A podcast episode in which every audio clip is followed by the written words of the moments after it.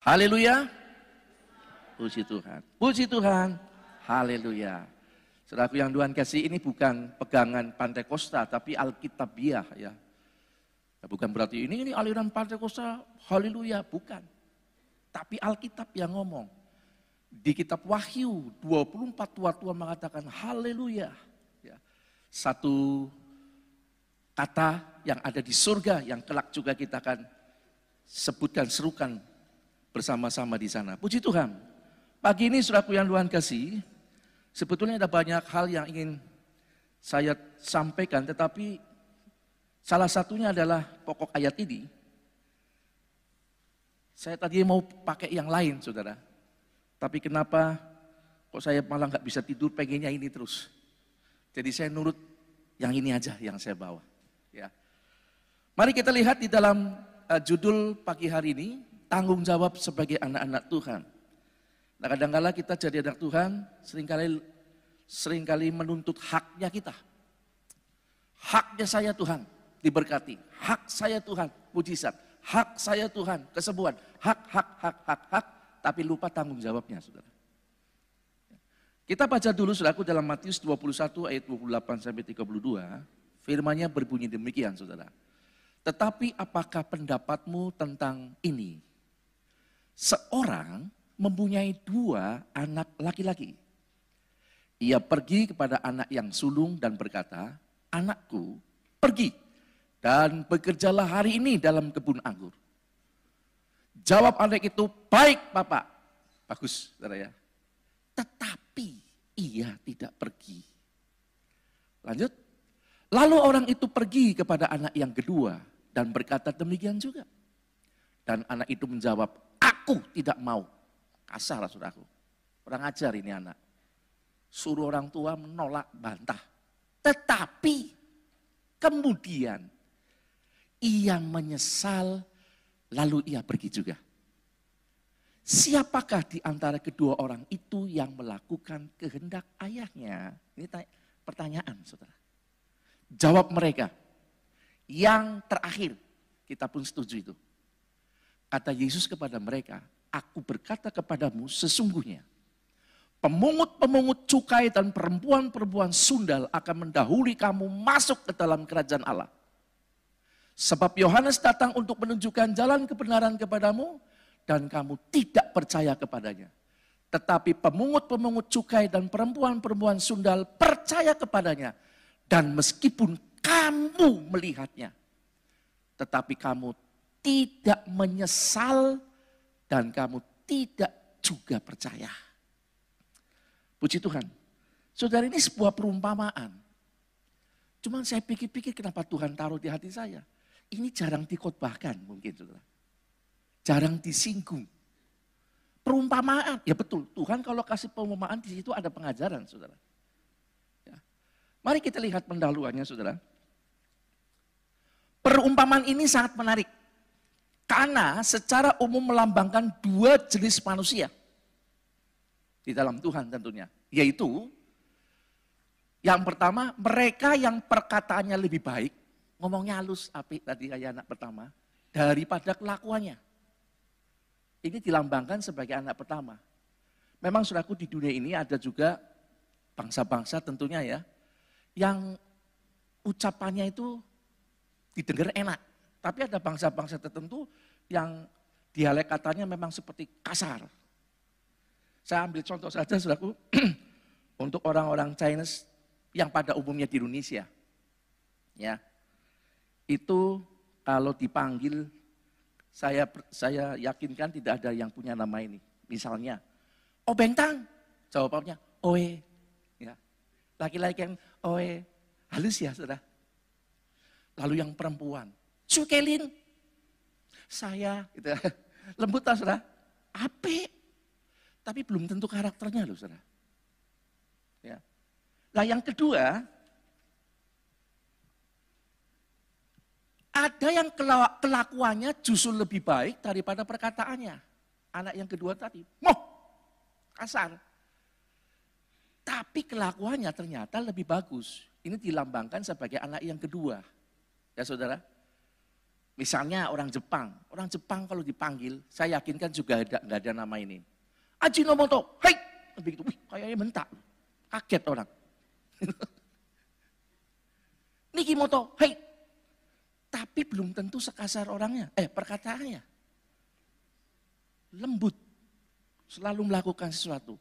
Nah anak yang kedua model begini, omongannya gak enak, tapi ternyata tabiatnya Kemudian dia berubah, bertobat. Mari kita lihat ceritanya ya. Nah, keduanya memiliki perintah yang sama dari ayah yang sama. Itu artinya perumpamaan ini tidak berbicara tentang orang duniawi dan anak Tuhan. Tetapi ini berbicara tentang keduanya orang Kristen. Keduanya anak-anak Tuhan. Ya. Lanjut.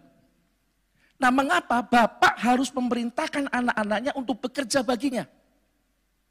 Ini sebuah pertanyaan. Karena apa saudaraku? Karena memang pekerjaan rohani di bumi bagi kemuliaan Allah itu harus melibatkan kita, anak-anak tebusannya. Yang sudah notabene menjadi warga kerajaan Allah. Allah nggak mungkin saudaraku melibatkan orang yang statusnya bukan anak. Nggak mungkin.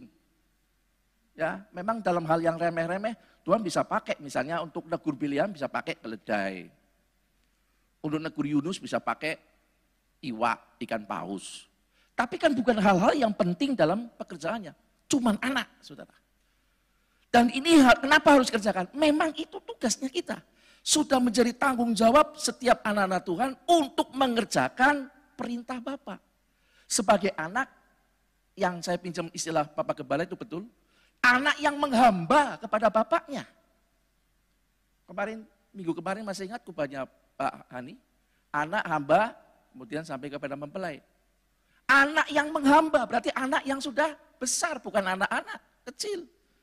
Rohaninya sudah bukan lagi anak-anak. Itulah sebabnya saudara, sering kali diulang-ulang dihimbau jangan jadi orang Kristen yang nganggur. Saudara bisa apa? Bekerjalah buat pekerjaan Tuhan. Sebab apa? Semuanya juga dalam pekerjaan Tuhan itu kepentingannya buat siapa? Buat anaknya. Semua fasilitas-fasilitas dalam pekerjaan Tuhan. Buat siapa? Ya buat anaknya. Sebab apa? Kita warisnya. Nah kadang-kala kita nuntut berkatnya, kita nuntut keajaibannya Tuhan, kita nuntut apa saja yang baik-baik dari kerajaan Allah, tapi kita anak yang tidak mau kerja, nggak layani Tuhan. Nah ini penting saudaraku yang Tuhan kasih ya. Kelihatannya ini remeh-temeh, tapi ini penting buat kita. Nah Kemudian Tuhan di sini berkata malah lebih baik mengatakan ya, tetapi tidak melakukan. Atau mengatakan tidak, tetapi melakukan. Nah saudara ini dipertanyakan Tuhan oleh tidak dipertanyakan doa Yesus kepada para imam dan tua-tua Yahudi sehubungan mereka mempertanyakan dari mana kuasa Yesus dan baptisan Yohanes, apakah dari Allah atau bukan. Mereka itu nggak percaya sama Yohanes baptisannya. Ini benar nggak ini? Padahal mereka ngerti firman, tertulis semua. Yesus pun sudah dinubuatkan, mereka ngerti. Tapi jadi anak yang ngerti, ya, omongannya tahu, yes, tapi nggak lakukan, nggak percaya. Nah para imam saudara dan tua-tua Yahudi, adalah pemimpin-pemimpin agama yang seperti anak sulung dalam kisah ini. Dalam perumpamaan yang Yesus omong uh, ceritakan ini. Ya.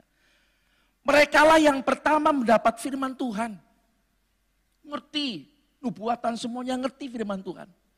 Tetapi sayang mereka tidak menindaklanjuti dengan mempercayai dan melakukan firman itu. Sebaliknya malah menolak, saudara. Kita tahu sikapnya orang Yahudi? Dia dulu yang dapat firman loh. Sebab buat Tuhan oleh keturunan Nuh, keturunan mula semua bangsa mendapat berkat. Jadi lewat ya, orang Yahudi dulu. Makanya Yesus bukan lahir di Tegal, saudaraku, di Palestina. Karena memang di situ pertama kali. Jadi mereka itu terima dulu berkat Tuhan. Tapi mereka malah nggak percaya. Dan wataknya orang Yahudi, saudaraku. Dia pengen ngerti firman, nanya-nanya, tapi tetap nggak percaya. Nah saya tulis bandingan Lukas 10 itu 5, 29, coba dibuka. Ini wataknya orang Yahudi. Pada suatu kali berdirilah seorang ahli Taurat untuk mencobai Yesus. Ini sukanya mereka begitu, suka mencobai. Jadi kalau saudara suka mencobai, mencobai itu sama kayak mereka ini. Katanya, guru, apa yang harus kuperbuat untuk memperoleh hidup yang kekal? Pertanyaannya bagus lah. Apik, saudara. Terus, jawab Yesus kepadanya. Apa yang tertulis dalam hukum Taurat? Apa yang kau baca di sana? Waktu ditanya, coba kamu baca Alkitab. Ngerti nggak di situ? Dia paham loh, saudaraku. Lihat. Jawab orang itu, kasihilah Tuhan Allahmu dengan segenap hatimu. Hebat. Dan segenap si jiwamu. Ajib dan dengan segenap kekuatanmu, luar biasa. Dan dengan segenap akal budimu. Dan kasihilah sesama manusia seperti dirimu sendiri. Terus, kata Yesus kepadanya, jawabanmu itu benar. Perbuatlah demikian, maka engkau akan hidup. Begitu diperintah untuk melakukan. Jawabannya apa, saudara? Tetapi untuk membenarkan dirinya, orang itu berkata kepada Yesus, dan siapaku, siapakah sesamaku manusia? Di waktu diperintah, dia balik nanya, saudara. Nanya bener, tapi nanya bukan untuk nuruti, tapi untuk jebak Tuhan. Balelo, ngelawan, saudaraku. Ini hati-hati, saudaraku, ini anak sulung modelnya kayak gini. Ngerti firman nanya, tapi justru buat membenarkan dirinya agar dia bisa cari-cari kesalahan untuk nolak Tuhan. Nah kita nggak boleh niru seperti itu. Dalam catatan selanjutnya, saudaraku, tabiat orang Yahudi sebagai anak yang pertama ini ingin selalu diajar tetapi tidak pernah mau melakukan. Ini modelnya kayak gini. Ada tuh orang-orang seperti itu, pengen. KKR, guduk, guduk, guduk, lari ke sana. Ada kesembuhan ilahi, guduk, guduk, guduk, lari sana. Bahkan mungkin ini lagi live streaming ini. Wes mana minggir saya, aku mau cari channel yang lain. Pengen ngerti, tapi yang walaupun pengen diajar, sebetulnya mereka justru tidak pernah mau melakukan. Sehingga mereka dikatakan seperti apa saudaraku? Seperti dalam 2 Timotius 3 ayat 7. Nah ini dia. Yang walaupun selalu ingin diajar, namun tidak pernah dapat mengenal kebenaran. Ini percuma, ya. Nah ternyata dalam perumpamaan ini sudah bukan cuma untuk orang Yahudi zaman dulu, zaman sekarang pun pasti ada. Karena firman ini ditulis. Firman Tuhan itu selalu up to date, saudaraku, nggak pernah ketinggalan dari zaman ke zaman. Nah akibatnya Tuhan katakan mereka tetap tinggal di luar kerajaan Allah. Dekat tapi tidak masuk. Loh, maksudnya apa ini? Ob dibilang mereka itu dekat sama kerajaan Allah, ngerti firman Tuhan tapi nggak bisa masuk kerajaan surga. Karena apa? Coba saudaraku, jawaban ketika ada seorang uh, Yahudi yang menjawab pertanyaan ini, klik. Saya lanjutkan saudaraku ya. Ketika Tuhan bilang, lakukan, kasihlah Tuhan Allahmu ini, ini, ini, dan sebagainya. Lalu ada salah seorang Yahudi, tua-tua Yahudi mengatakan begini, memang mengasihi dia dengan segenap hati, dan dengan segenap pengertian, dan dengan segenap kekuatan, dan juga mengasihi sesama manusia seperti diri sendiri adalah jauh lebih utama daripada semua korban bakaran dan korban sembelian. Ada salah satu dari mereka yang menjawab seperti ini. Lalu jawab Yesus apa saudaraku? Yesus melihat bagaimana bijaksananya jawaban orang itu. Dan ia berkata kepadanya, engkau tidak jauh dari kerajaan Allah. Yesus melihat kata-katanya bijaksana, omongannya loh. Iya kepada firman Tuhan. Iya, amin. Amin. Tapi Tuhan bilang, kamu sudah masuk kerajaan surga, sudah masuk dalam bagiannya. Engkau tidak jauh dari kerajaan Allah. Jawabannya, Yesus katakan mereka tidak jauh dari kerajaan Allah, tetapi tetap di luar. Karena apa, saudaraku? Tahu firman Tuhan, tetapi tidak mengerjakannya. Hal ini sama dengan penolakan. Saya khawatir, saudaraku. Ada banyak orang-orang zaman sekarang, zaman now, yang seperti ini ngerti firman, luar biasa, tapi dia belum masuk kerajaan surga. Cuman deket Statusnya itu. Ya. Nah, ini bisa jadi bahan periksa buat kita. Kita itu ya saya dulu, lalu saudara, bareng-bareng. Apakah saudara sudah betul-betul ini yakin kita sudah masuk dalam bagian? Atau cuma di luar? Cuman deket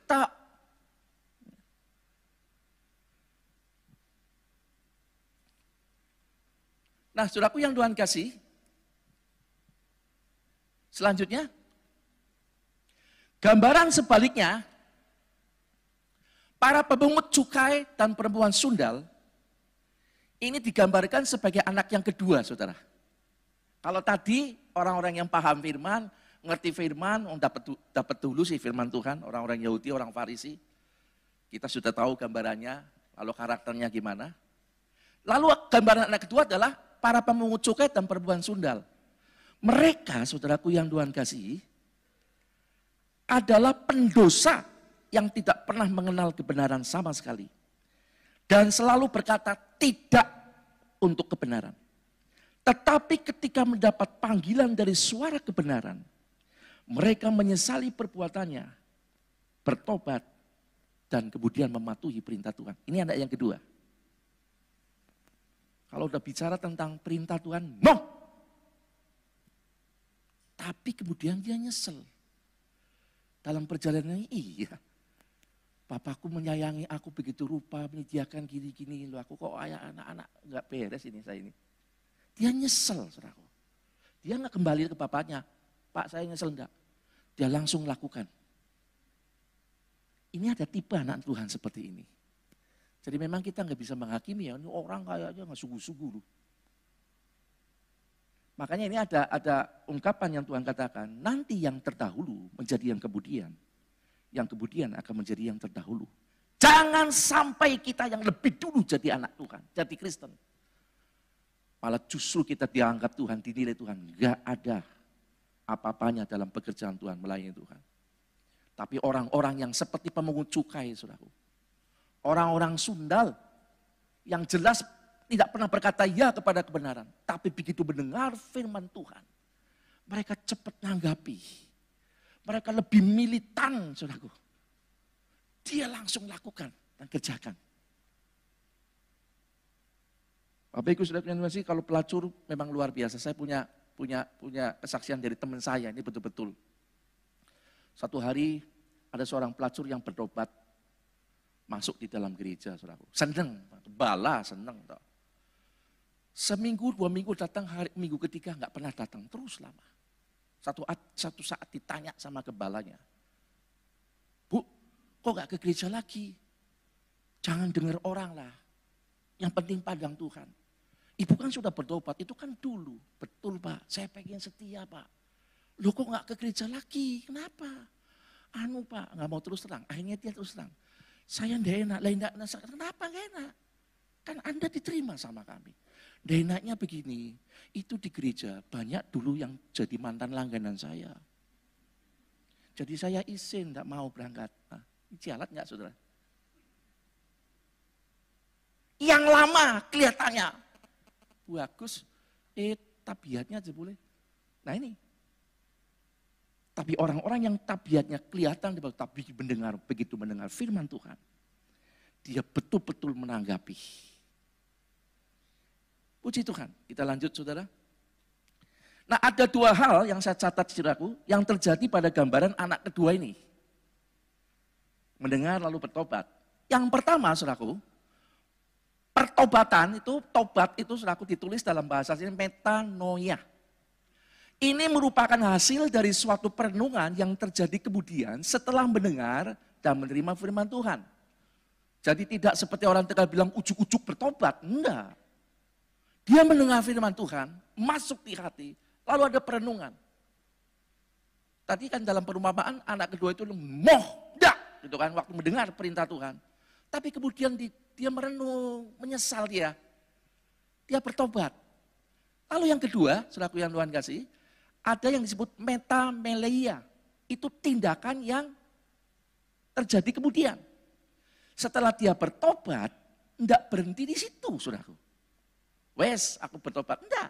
Tapi ada metamelia, yaitu tindakan yang terjadi kemudian. Bertobat, sudah dibersihkan, jadi anak Tuhan, lalu apa? Enggak nganggur. Ada kelanjutannya. Jadi saudaraku yang Tuhan kasih, tidak cukup hanya berhenti pada pertobatan atau metanoia, tetapi harus berlanjut kepada metamelia, yaitu mengerjakan iman atau keselamatan yang sudah diterima dengan kehidupan yang melakukan firman Tuhan. Jadi jangan sampai kita berhenti sudah percaya Tuhan, aku bertobat loh, aku terima Tuhan, aku nyesel. Bertobat dari hidup yang lama, jadi Tuhan berhenti sudah. Enggak saudara. Kita harus jadi anak Tuhan yang bertumbuh, yang melayani. Inilah yang dimaksud pada Filipi 2 ayat 12, saya sadur, kerjakanlah keselamatanmu.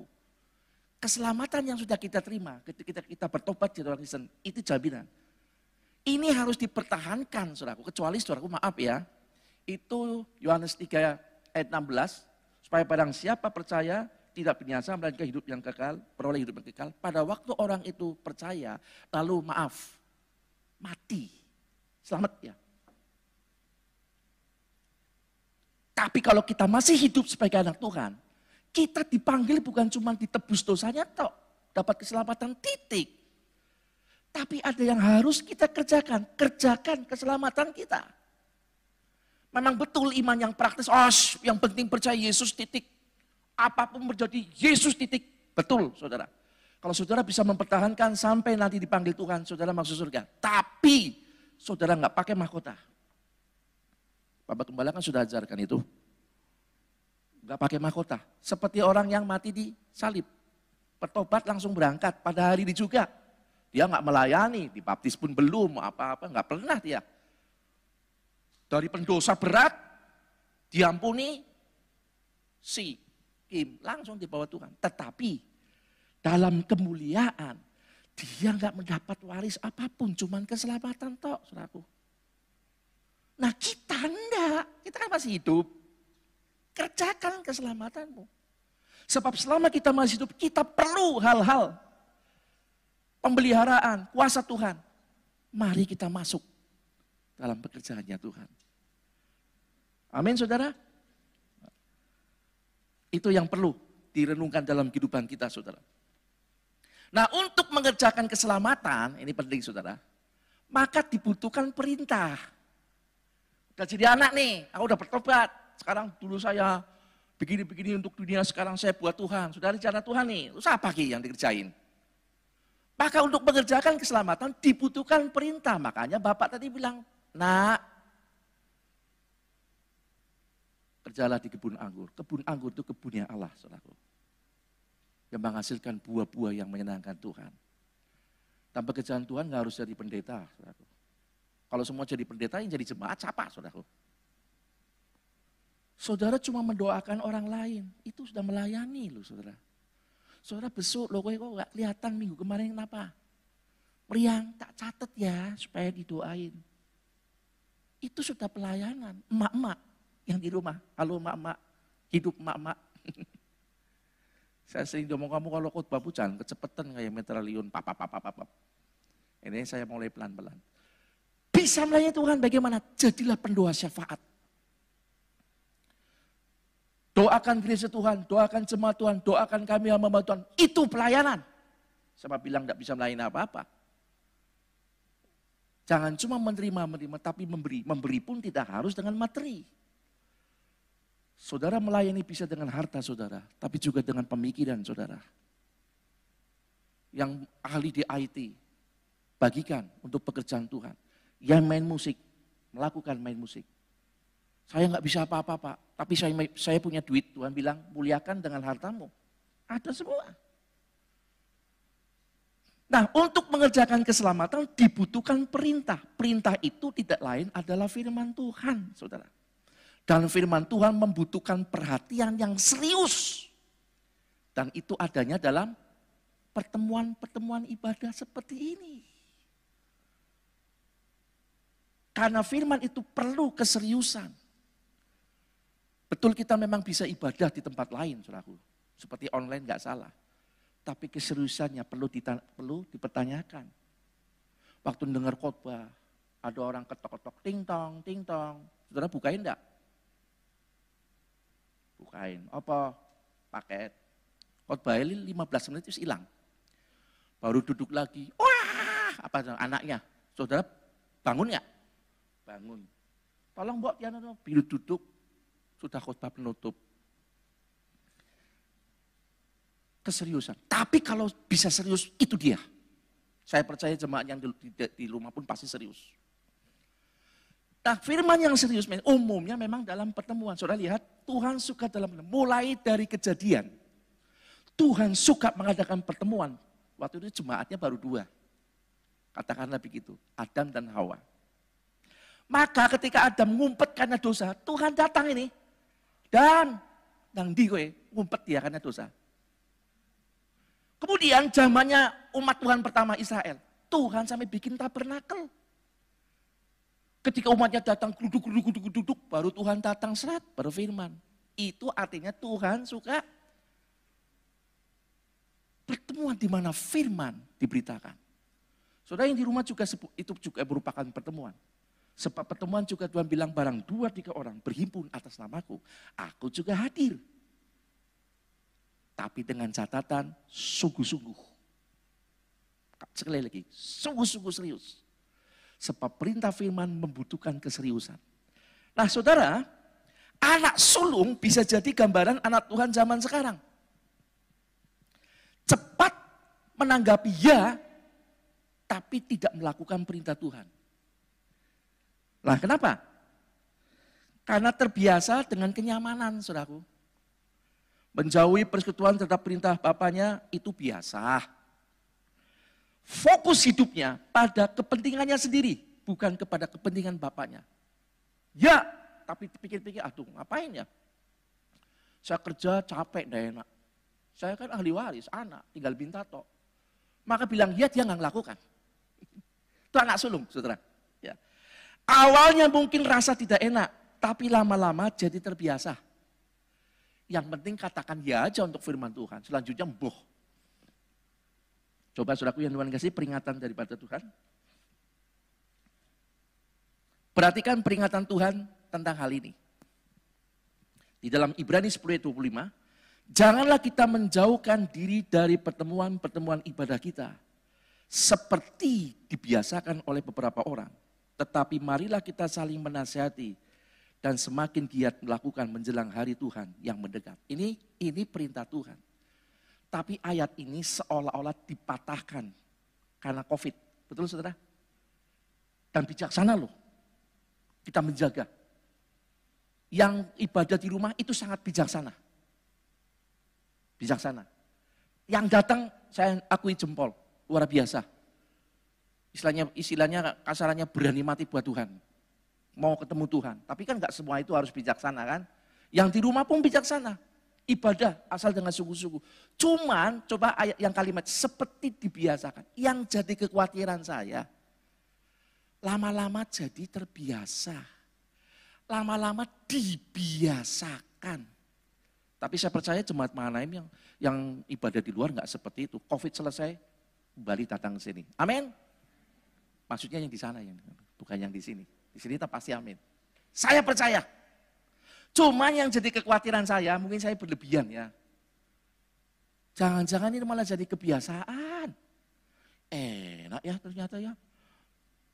Kalau di gereja mau apa-apa dong Yos rawani aku. Sini mancendol enak. Tapi jemaat malam nggak kayak gitu saya percaya. Santai. Lama-lama dibiasakan, lama-lama dibiasakan dan namanya pertemuan ibadah itu menjadi pertemuan pribadi betul dengan Tuhan. Tapi sebetulnya yang Tuhan inginkan itu. Tapi saya percaya jemaat lain. Covid segera selesai. Semuanya akan bertemu bersama-sama. Saya rindu ke situ. Ini cuma kekhawatiran saya mungkin yang berlebihan. Sebab dikatakan menjelat, kita harus saling nasihatin. Kita cuma ngingetin ya, kekhawatiran saya, saya ngomong untuk menasihatin saudaraku. Supaya apa? Kita saling menasihati dan semakin giat melakukannya. Menjelang hari Tuhan yang mendekat. Yesus sudah mau datang, saudaraku. Dan ini yang menjadi kekhawatiran saya. Karena iblis ngerti Yesus mau datang. Dia kerja keras, saudaraku. Supaya lebih banyak yang ditinggal daripada yang diangkat, disingkirkan Tuhan. Dia pengen, saudaraku, di masa pemerintahan tiga setengah tahun itu lebih banyak jemaat yang ketinggalan. Itu yang saya khawatirkan kalau sampai betul-betul masuk pada tahap dibiasakan. Nah itu dia. Banyak berdoa dan milikilah komitmen yang sungguh-sungguh saja dalam ibadah. Baik yang di sini maupun yang di rumah. Mari kita komitmen sungguh-sungguh. Tidak, aku cari Tuhan. Firmannya aku lakukan. Itu yang menjadi kekhawatiran saya kedua karena iblis tahu waktunya singkat, saudaraku. Dia pakai cara apa pun. Termasuk suraku apa yang sudah dinubuatkan firman Tuhan dengan wabah ini ya, kebenaran ya. Pakai aja wabah ini. Buat rogoti suraku hantam supaya iman rohaninya terjun bebas. Dan lama-lama terbiasa kan? Nah kalau sudah terbiasa, tinggal ditutul-tul. Tapi sekali lagi saudaraku, mungkin ini kekhawatiran saya yang berlebihan, tapi saya meyakini jemaat Tuhan kuat di dalam Tuhan. Haleluya. Nah, jika seseorang telah menerima firman Tuhan dan percaya tetapi tidak berlanjut pada hidup menurut perintah Tuhan. Suraku yang Tuhan kasih, maka ia sama seperti orang yang anak yang pertama tadi, yaitu kelompok orang Yahudi tadi. Coba lihat firmannya. 2 Timotius 3 ayat 5. Secara lahiriah, karena udah terbiasa ini, terbiasa ibadah, Secara lahiriah mereka menjalankan ibadah mereka, tetapi pada hakikatnya mereka memungkiri kekuatannya. Paulus sampai ngomong jauhi mereka. Jadi ibadah pun suraku yang Tuhan kasih, jangan dibuat kebiasaan. Namanya wong Kristen pantasnya maring gereja. KTP Kristen isin orang maring gereja. Ini juga salah saudara. Tapi kita sudah yang lagi cuma bukan cuma lahiriahnya aja kita jalan ke ibadah, tapi menjadi pelaku firman. Sebab firman Tuhan katakan secara lahiriah mereka dedeknya ini ibadah loh. Rajin barangkali ya. Yang live streaming juga rajin nggak pernah lewat, Pak. Mau doa malam kayak ada terus. Tapi kalau sampai kemudian kita tidak melakukan, mengerjakan apa yang kita dengar itu, kita sama dengan hakikatnya memungkiri kekuatannya. Kekuatan ibadah itu apa, saudaraku? Yaitu kepada firman Tuhan yang mendewasakan kita. Firman Tuhan yang membawa kita kepada kesempurnaan itu. Tidak dikerjakan. Paulus sampai ngomong jauhi orang-orang model begini. Ya, sebab jadi kebiasaan. Tidak heran saudaraku, ada di mana-mana meskipun ibadah memang madepnya ke mimbar. Tapi kemudian kepalanya ke bawah, cetat cetut cetat cetut ya ketawa sendiri bukannya HP. Tapi sekali lagi saya percaya jemaat mana yang buka HP tapi firman Tuhan, bukan bukan WA. Haleluya. Ibadah sih ibadah, tetapi memungkiri kekuatan ibadah. Jadi saudaraku yang Tuhan kasih, ini pembelajaran buat kita kalau memang nyanyi-nyanyilah sungguh-sungguh dengan firman Tuhan, dengar sapi, lalu berusahalah untuk kita melakukan. Tadi kita akan lanjut hal-hal yang kita bisa lakukan, saudaraku, sedikit demi sedikit. Di dalam Yesaya pasal 29, saudaraku, ayat 13, firman Tuhan berkata demikian. Dan Tuhan telah berfirman, oleh karena bangsa ini datang mendekat dengan mulutnya, dan memuliakan aku dengan bibirnya, padahal hatinya menjauh daripadaku dan ibadahnya kepadaku hanyalah perintah manusia yang dihafalkan. Ini saudaraku, di zaman nabi-nabi pun begitu, ada orang beribadah, tapi setahun, dua tahun, dua puluh, tiga puluh, gak pernah berubah saudaraku.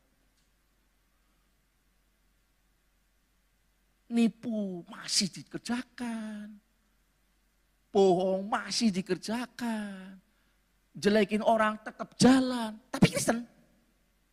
Masuk gereja, masuk gereja, aktif, tapi cuma di mulut. Hatinya jauh, artinya praktek hidupnya nggak seperti yang diucapkan. Ya, tapi ternyata nggak lakukan. Perintahnya itu hanya perintah manusia yang dihafalkan. Kalau zaman sekarang, ibadahnya karena ya wong dijadwal orang enak. Dibesuk lewat Pak Gideon, mereka rewel, cerewet ya tuh. Lagi-lagi Pak kenapa nggak berangkat Pak? Oh ya orang ngerti ya. Bisa enak lah berangkat. Yang melayani eh, karena dijadwal, layani. Tapi begitu nggak dijadwal, nggak nongol saudara. Tapi di sini tidak ada, saya percaya. Keras ini kayaknya saudara ya. Makanya saya keraskan jangan inilah, saya pengen yang enak-enak. Tapi balik lagi ke sini saudara. Ini pembelajaran buat kita. Ya, pembelajaran buat kita.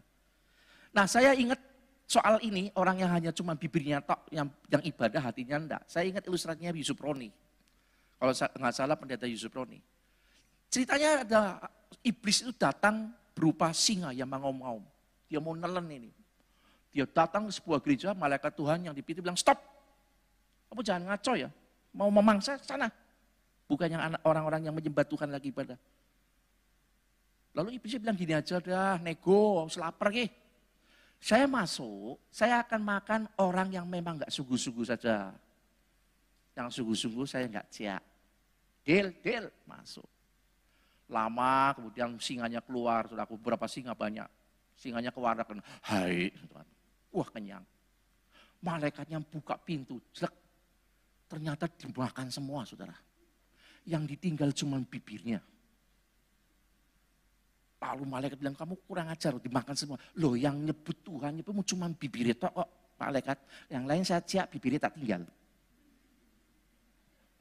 Saudaraku yang Tuhan kasih, ini ilustrasi. Tapi betul kita bilang memuliakan dengan bibirnya, hatinya jauh. Nah, ini kan pembelajaran buat saya dan saudara. Harus lebih sungguh-sungguh menjelang Yesus datang. Jangan sampai kita ketinggalan, saudaraku. Jangan-jangan kita nggak ada di daftarnya Tuhan untuk masuk kesempurnaan. Ini sampai diulang, saudaraku, di Matius 15 ayat 8 dan Markus 7 ayat 6 sampai 7. Ayat yang sama. Itu berarti betul-betul ada. Nggak mungkin firman Tuhan nulis supaya lalu nggak ada kejadiannya. Ada. Dan sampai sekarang.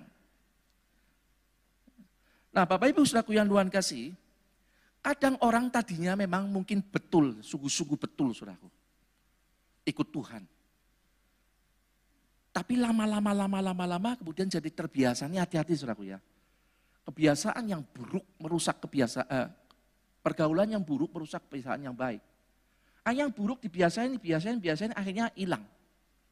Sampai suraku tidak ada di catatan, itu jemaat di Wahyu, yaitu jemaat Efesus, pelayanannya bagus. Tapi ditegur Tuhan karena apa? Kehilangan kasih yang mula-mula. Pelayanannya enggak lagi dengan kasih, tapi karena kebiasaan, saudaraku. Kebiasaan, lalu masalah musik, aku apa lah enteng. Enggak lagi dengan hati. Ya, enggak ada beban sebagai anak yang mengasihi Bapak. Ah, gampang. Kehilangan kasih mula-mula. Yang Tuhan gak suka. Nah kenapa Tuhan ingin kasih mula-mula? Karena kasih mula-mula itu luar biasa loh saudaraku. Kalau orang lagi cintanya mula-mula itu luar biasa. Ya, bukan saya toh, saudara-saudaraku khususnya udah menikah, apalagi lagi pacaran. Kasih mula-mula luar biasa toh. Sampai ada sebuah nyanyian, jatuh cinta, berjuta rasanya. Dipeluk, ditupak, dicecok, dibanting. Oh nikmatnya, betul nggak saudaraku? Orang enak namanya jatuh cinta. Enak. Terus aku. Saya jadi ingat dulu waktu saya ngapel isi saya. Hujan saudaraku. Saya naik sepeda. Sepeda saya sepeda saya sepeda Nabi. Kalau belok saudaraku, stangnya belok, ininya masih lurus. Ditempong baru belok. Celakanya kalau dia belok dilurusin ini tetap bengkok. Saya nyemplung got saudara. Nah apa-apa ya sayang ya. Saya pulang, mama saya bilang kapok kamu. Enggak loh saudaraku, saya ganti pakaian berangkat lagi. Cinta mula-mula. Eh, sampai sekarang saya masih membara, haleluya. Cinta mula-mula, ada istilah bilang apa saudaraku? Maaf ya, telai ayam rasa coklat, katanya begitu tuh. Padahal makan suguhannya pasti meledeh, enggak mau. Tapi itu cinta mula-mula. Nah mungkin, saudaraku yang Tuhan kasih, jemaat Efesus yang tidak ada dalam catatan, Mula-mula untuk Tuhan luar biasa apa pun kalau untuk Tuhan. Yes. Tapi belakangan yanya ya tok ngomong tapi nggak dikerjakan. Ah ini dia. Sampai kemudian sampai pada satu titik hanya cuman pemanis bibir tok, saudara. Nah, ini yang berbahaya. Nah sekarang kita masuk kepada anak yang sulung itu karena waktu sudah punya. Mengapa para pemimpin agama Yahudi ini sangat sulit untuk percaya dan bertobat sebagai anak sulung? Saya mencatat ada beberapa hal yang mungkin juga bisa buat pelajaran buat kita. Yang pertama, mereka menganggap diri lebih tinggi daripada kebanyakan orang. Mereka beranggapan yang perlu bertobat itu ya orang berdosa, bukan mereka. Saya orang Kristen suwe loh, udah lama loh. Kan ada orang begitu ya. Kamu masih air, cu. Aku Kristen. Nek mau rubah ya kamu, aku keluyutan ini Kristen. Kan kadang seperti itu. Ini orang, orang Yahudi modelnya model begini. Lalu yang kedua, mereka dibutakan oleh status mereka. Mereka merasa sebagai pemimpin dan pengajar agama tidak mungkinlah ditolak oleh Tuhan. Ini hati-hati juga buat para pemimpin-pemimpin gereja. Pemimpin wadah, pemimpin kemah, dan banyak-banyak yang lain pemimpin. Saudara juga pemimpin. Suami memimpin keluarga. Ibu-ibu semua, anak-anak juga pemimpin. Minimal memimpin hidupnya sendiri. Jangan berpikir nggak mungkin loh saya ditolak sama Tuhan. Karena mereka merasa dekat sama Tuhan.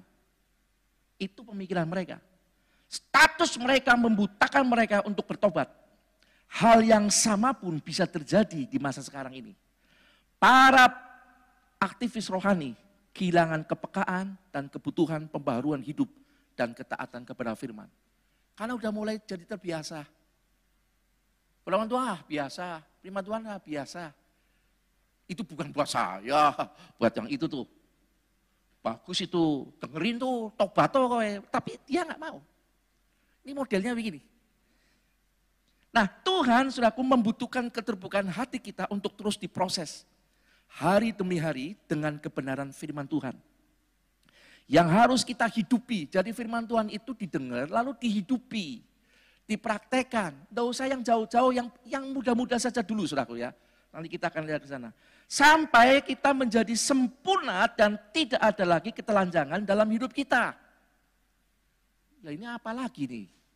Pak Gideon kok ada hubungannya dengan ketelanjangan? Saya akan jelaskan saudaraku. Kenapa kita harus melakukan firman Tuhan sampai nanti kita satu sedikit demi sedikit sampai kita menjadi sempurna. Sedikit demi sedikit menjadi sempurna sampai ketelanjangan kita tertutup. Apa hubungannya dengan ketelanjangan? Mari kita lihat saudaraku yang Tuhan kasih. Dosa itu identik dengan ketelanjangan. Saya lihat awal mula dosa dalam kejadian 7 ayat 3 ayat 7a. Dikatakan demikian, maka terbukalah mata mereka berdua dan mereka tahu bahwa mereka telanjang. Jadi dosa membuat mereka telanjang. Dulunya nggak telanjang, saudara. Saudara tahu saya pakai jas rapi kayak saudara semua itu karena kita telanjang. Betul. Kita telanjang, makanya pakai ini. Lo kalau enggak lari semua, saudara. Kita pakai ini karena telanjang. Dosa itu identik dengan ketelanjangan. Nah, bagaimana? Seperti dalam Roma ayatnya ada ya. Di mata Tuhan, kita semua itu telanjang. Dosa membuat kita kehilangan kemuliaan Allah. Roma 3 ayat 23. Dulu pakaian kita waktu kita belum berdosa seperti Allah, mulia.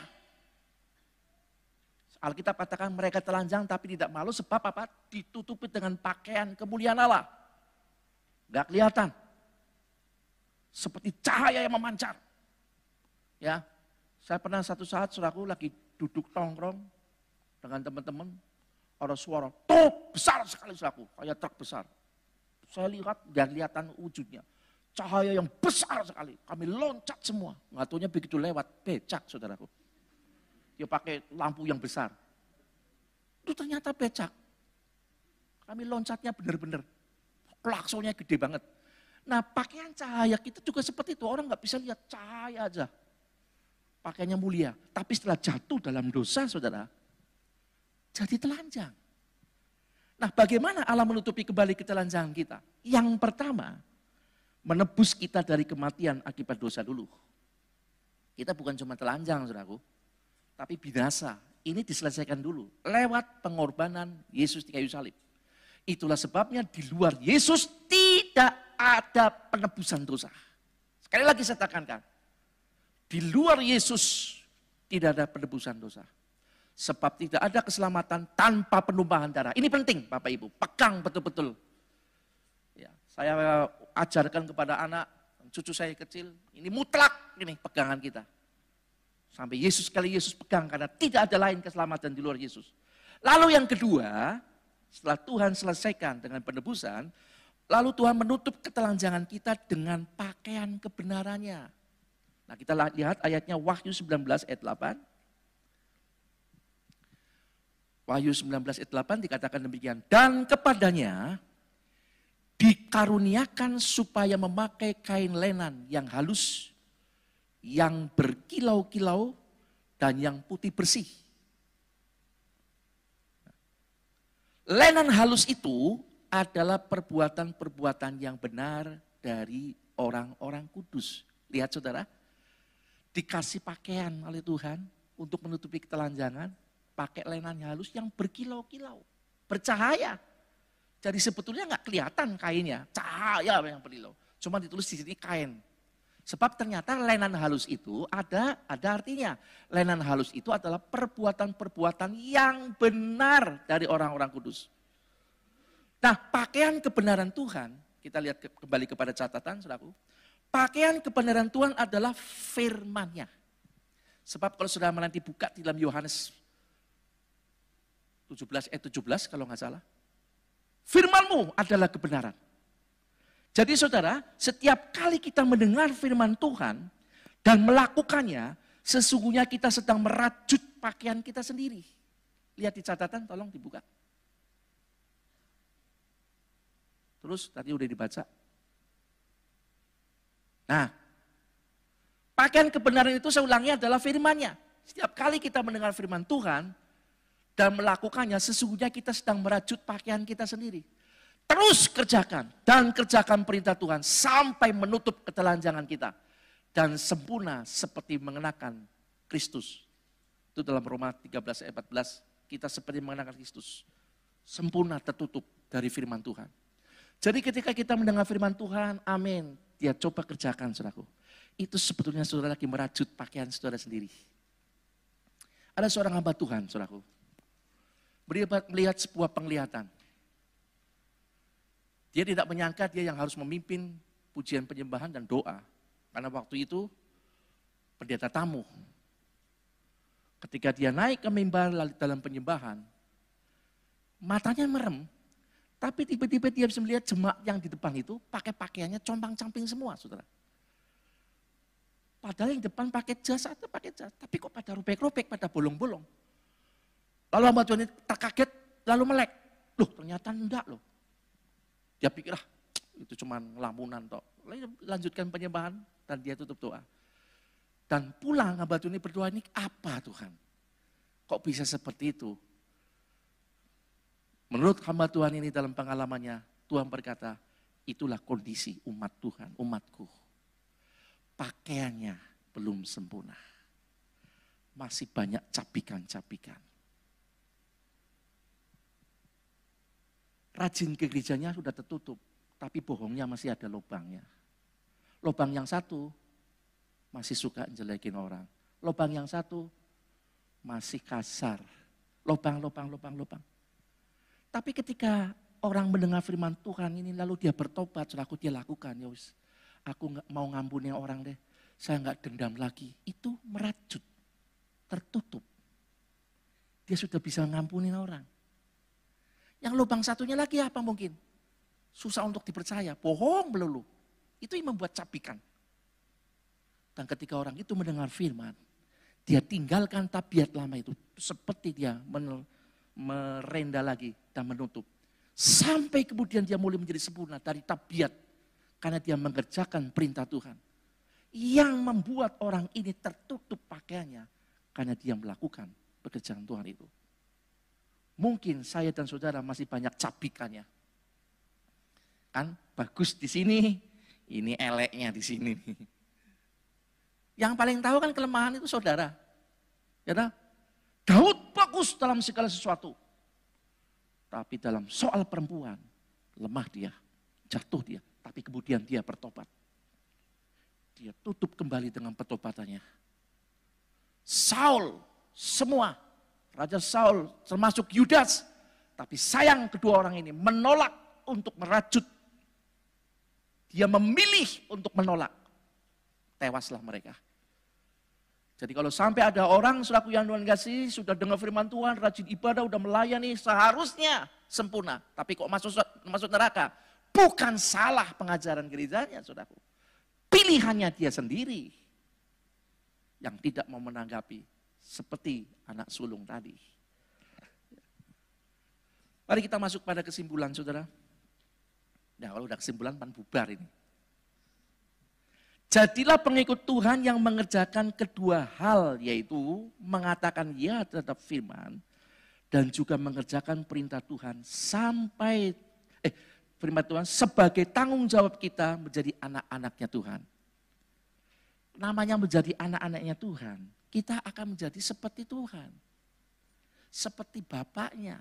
Tuhan bilang engkau akan menjadi sama seperti Kristus. Memang pelan-pelan saudaraku kita jadi Tuhan kita semua belum sempurna, tapi kita sedang menapak ke sana. Firman Tuhan kita dengan mari kita lakukan. Saudara mungkin yang pakaian rohaninya tercapik karena dendam, mau ditutup, lepas pengampunan. Kalau enggak, bolong pakaian saudara. Tercapik-capik. Ada hal-hal yang saudara paling tahu kelemahan saudara. Yang membuat batu sanduan dalam hidup saudara sendiri segera mendengar firman Tuhan sudah selesaikan. Maka itu tertutup. Dan semakin tertutup, semakin tertutup, semakin tertutup, sempurna. Nah, jadilah pengikut Tuhan yang mengerjakan kedua hal ini, yaitu mengatakan dia tetap firman, dan juga mengerjakan perintah Tuhan sebagai tanggung jawab kita sebagai anak-anaknya Tuhan. Yaitu, eh mengapa? Mengapa harus kita kerjakan? Karena hal inilah yang membawa makna penting dalam kehidupan setiap orang Kristen, saudara yang membawa dampak pada kehidupan sendiri. Tadi selain menyempurnakan kehidupan kita dalam kita mengiring Tuhan, yang kedua dalam Matius hal yang yang lain dalam Matius 7 ayat 24 dikatakan demikian, setiap orang yang mendengar perkataanku, lihat baik-baik saudaraku, dan melakukannya, ia sama dengan orang bijaksana yang mendirikan rumahnya di atas batu. Apa arti ayat ini saudaraku? Ayat ini mengandung mengandung arti seperti ini. Orang yang mendengar dan melakukan perintah Tuhan itu disebut sebagai orang yang bijaksana. Saya masih ingat aja kalimat Bapak Gembala. Memiliki kecerdasan rohani. Orang dewasa itu bukan karena umurnya, saudara. Dewasa umurnya tapi karakternya enggak loh. Belum tentu. Yang membuat kita itu dewasa itu perubahan batin kita. Cerdas rohani itu menangkap firman Tuhan, dicerna dan dikerjakan cerdas dia. Dia bisa ngerti, aduh firman Tuhan tunjukin saya lobang yang dalam hidup saya. Tapi kalau anak sulung was, dia nih bewes, lobang tetap lobang, dia nggak jaga. Salah loh kita saudara. Kita memiliki kecerdasan rohani dari sini nih. Mendengar, lalu melakukan. Tapi sebaliknya, kalau nanti saudara baca di ayat yang ke-26, orang yang dengar firman Tuhan, ya, ya toh, tapi tidak melakukannya, ia disamakan dengan orang bodoh. Orang Tegal bilang hata, gelare kayak gerbong kereta api. Meskipun gelarnya panjang kayak gerbong kereta api, tapi cuma pengetahuan, bodoh. Tapi orang yang mungkin biasa-biasa saja mendengar lalu nanggapi, di mana Tuhan dia punya kecerdasan rohani. Itu saya sangat diberkati. Kalimat ini memberkati saya betul-betul. Sampai waktu selama ini saya goblok ternyata ini. Kalau sampai nggak kayak gini. Tuhan yang ngomong, saudaraku. Setiap orang yang mendengar lalu melakukan sampai digambarkan. Dia membangun dirinya sendiri. Di atas batu rumahnya. Daerah orang dihantam kayak apa pun, saudaraku. Yang pahit-pahit sekalipun, dia nggak roboh, saudaraku. Tapi orang yang bodoh, ngerti firman. Wah ciamiku cair kata orang Tegal. Firmannya wih. Tapi tidak dipraktekkan. Roboh saudaraku. Baru dicolek sedikit mutung saudara. Tahu saudaraku yang mutung ya. As orang sampai bu gereja manem.